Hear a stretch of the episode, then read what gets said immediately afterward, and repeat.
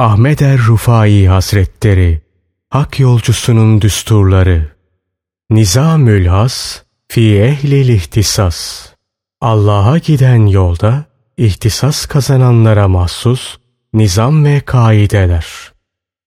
Çalışmak Dur ve düşün. Dünya bir imtihan yeridir.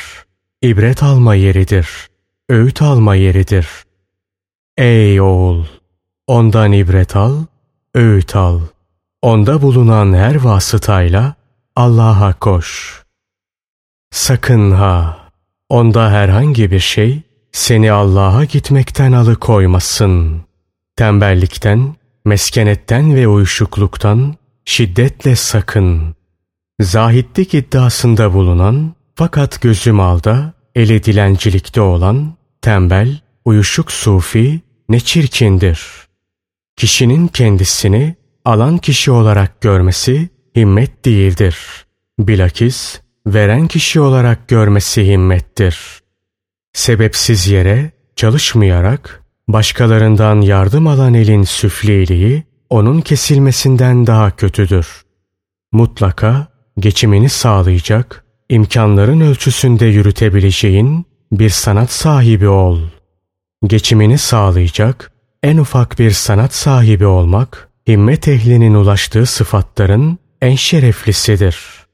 Geçimini sağlayacak bir sanat sahibi olmak demek, ötekinin berikinin vereceği nevalenin yükünden kurtulup, izzet ve kerem sahibi Allah'a yönelmek demektir.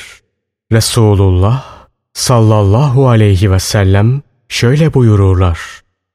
Hiç şüphe yok ki Allah kulunu helal rızık kazanma uğrunda yorulmuş görmeyi sever. Ey Allah yolunun yolcuları! Siz bez ve kumaşların en güzellerini dokuyunuz.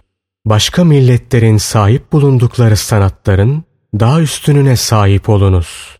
Onların sanayini kendi ülkenize getiriniz. Daha üstününü siz kurunuz. Muhtaç durumdaki kardeşlerinize helal kazançlarınızdan veriniz.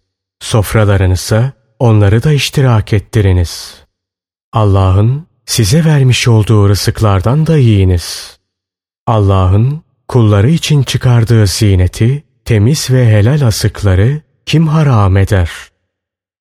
Araf suresi 32. ayeti kerimeden Helalinden kazanılıp yine helal yerlerde sarf edilen rızıklar Allah içindir. Himmet ehlinin büyüğü Resulullah sallallahu aleyhi ve sellem şöyle buyururlar. Hiç şüphe yok ki Allah sanatkar mümini yani geçimini sağlamak için sanat, ziraat veya ticaretle uğraşan mümini sever. Gözün gördüğü insanlar içinde en kötüsü ve en çirkini, üzerinde zahitlik siması bulunan fakat geçimini sağlamak hususunda çalışmayıp başkalarına el açandır. Kim ki hiçbir mazereti bulunmadığı ve zaruret olmadığı halde dünyalık için eğilir ve dilenmeye razı olursa o tabiatı itibariyle aceze kadınlardan daha zayıf ve aciz durumdadır.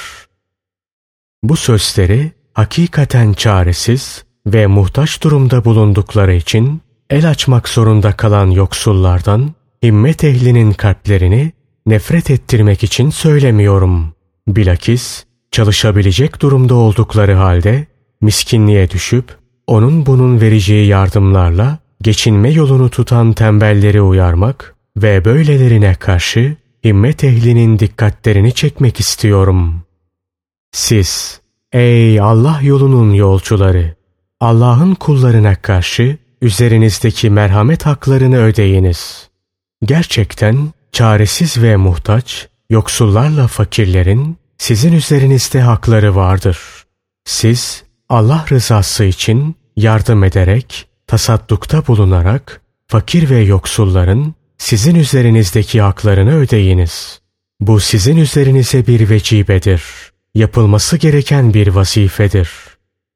Şeytan sizi aldatmasın, ifsad etmesin, hak yoldan çıkarmasın. Sonra fakir ve yoksullardan soğur, onları önemsemez ve kendilerine küçültücü gözlerle bakarsınız. Fakir ve yoksullardan soğumak, onlara bigane kalmak ve onları küçümseyici gözlerle görmekse iblisi sevindirir. Tembellik ve çalışmadan geçinme yoluna sapanlar hakkındaki bütün bu sözleri himmet ve gayret ehlinin kalplerini yoksullardan soğutmak için söylemiyorum.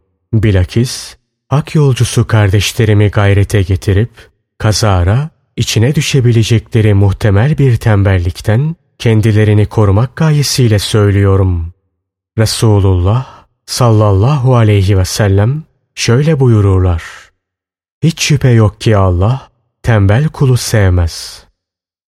Kabrine rahmet yağmurları yağsın. Bir defasında bir kısım fakirler Seyyidim ve dayım Şeyh Mansur'a bazı hediyeler vermişlerdi. Fakat o bunları kabul etmemiş, nezaketle geri çevirmişti. Kendisine bunun sebebini sordum. Bana cevaben dedi ki, Evet, kabul etmedim. Çünkü verdikleri hediyelerin içinde el açılarak elde edilmiş olanlar da vardır. Eğer böyle olmasaydı, sırf tembellik yüzünden el açılarak elde edilmiş olanlar bulunmasaydı ve tamamı el emeği ve alın teriyle kazanılmış helal mal olsaydı, elbette Peygamberimiz sallallahu aleyhi ve sellemin sünnetine uyarak kabul ederdim. Zira Allah'ın Resulü Peygamberimiz aleyhisselam zekat ve sadakayı reddetmiş, hediyeyi ise kabul buyurmuşlardır. İşte Allah yolunun yolcuları, tasavvuf erbabının yolu budur. Allah yolunun yolcuları, kendileri ihtiyaç içinde bulunsalar bile, başkalarının ihtiyacını kendi ihtiyaçlarına tercih ederler. Kendi ihtiyaçlarından önce başkalarının ihtiyaçlarını görürler. Allah rahmet eylesin ve kabrini güzel kokulara gark etsin. Bir defasında İmam Ahmet bin Hanbel, Bağdatlı Sufi ve Arif Ebu Hamza ile görüşmüştü. Bu tasavvuf büyüğünün sohbetinden fazlasıyla haz duyan imam, daha sonraları oğluna şunları söyledi. Oğlum, Allah yolunun yolcuları bu tasavvuf erbabı topluluğuyla çok çok haşır neşir olmalıdır. Onların sohbet meclislerinde çokça bulunmalısın. Zira onlar amellerinin çokluğu, nefs murakabesi, Allah korkusu, züht ve himmetlerinin ulviliğiyle bizden üstündürler. Allah rahmet eylesin. İmam Ahmet bin Hanbel bu sözleriyle bir gerçeği ne de güzel ifade etmiş. Allah yolunun yolcuları tasavvuf erbabını tam layık oldukları şekilde anlatmış. Bu sıfatlar şanı yüce olan Allah'ın kullarında bulunmasını sevdiği vasıflardır. Resulullah sallallahu aleyhi ve sellem şöyle buyururlar. Hiç şüphe yok ki şanı yüce olan Allah kerem sahibidir. Keremi sever. Güzel, yüksek ahlakı sever. Süflilikleri ve düşük ahlaklılıysa hoş karşılamaz.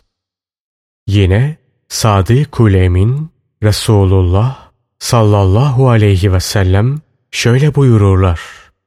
Dünyada züht sahibi ol. Haram ve şüpheli şeylere göz dikme ki Allah seni sevsin.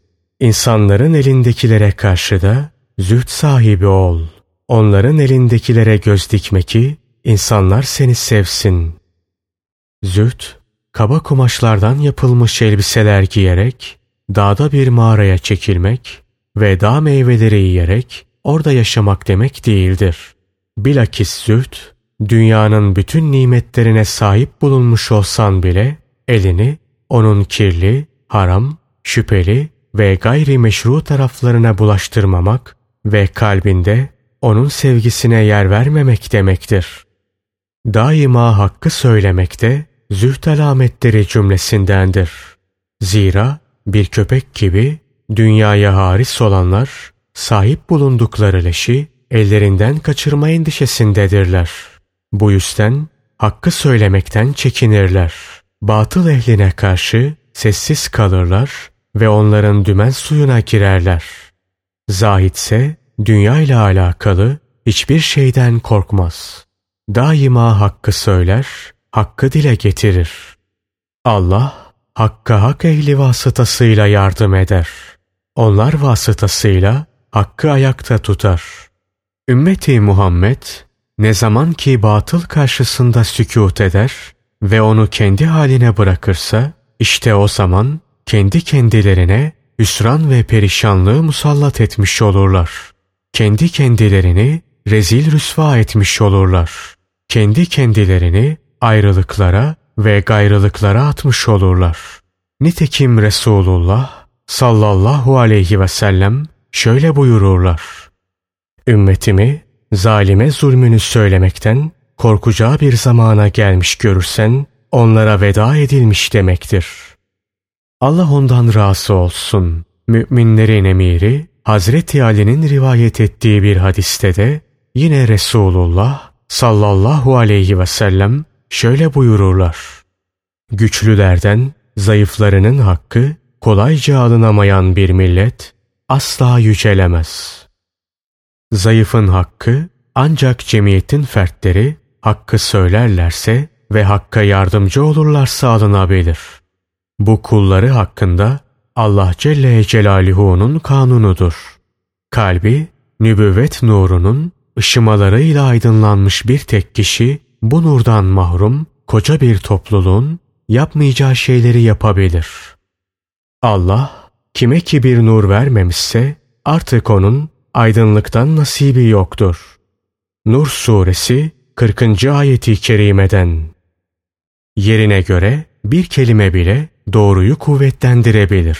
Hakkı himaye edebilir, duvarı yükseltebilir, binayı yapabilir. Mesele böyledir. Cehalet, bilgisizlik bir zulmettir, bir karanlıktır. İlim, bilgi ise bir nurdur, bir aydınlıktır. Bütün işler döner dolaşır, akıbet Allah'a varır.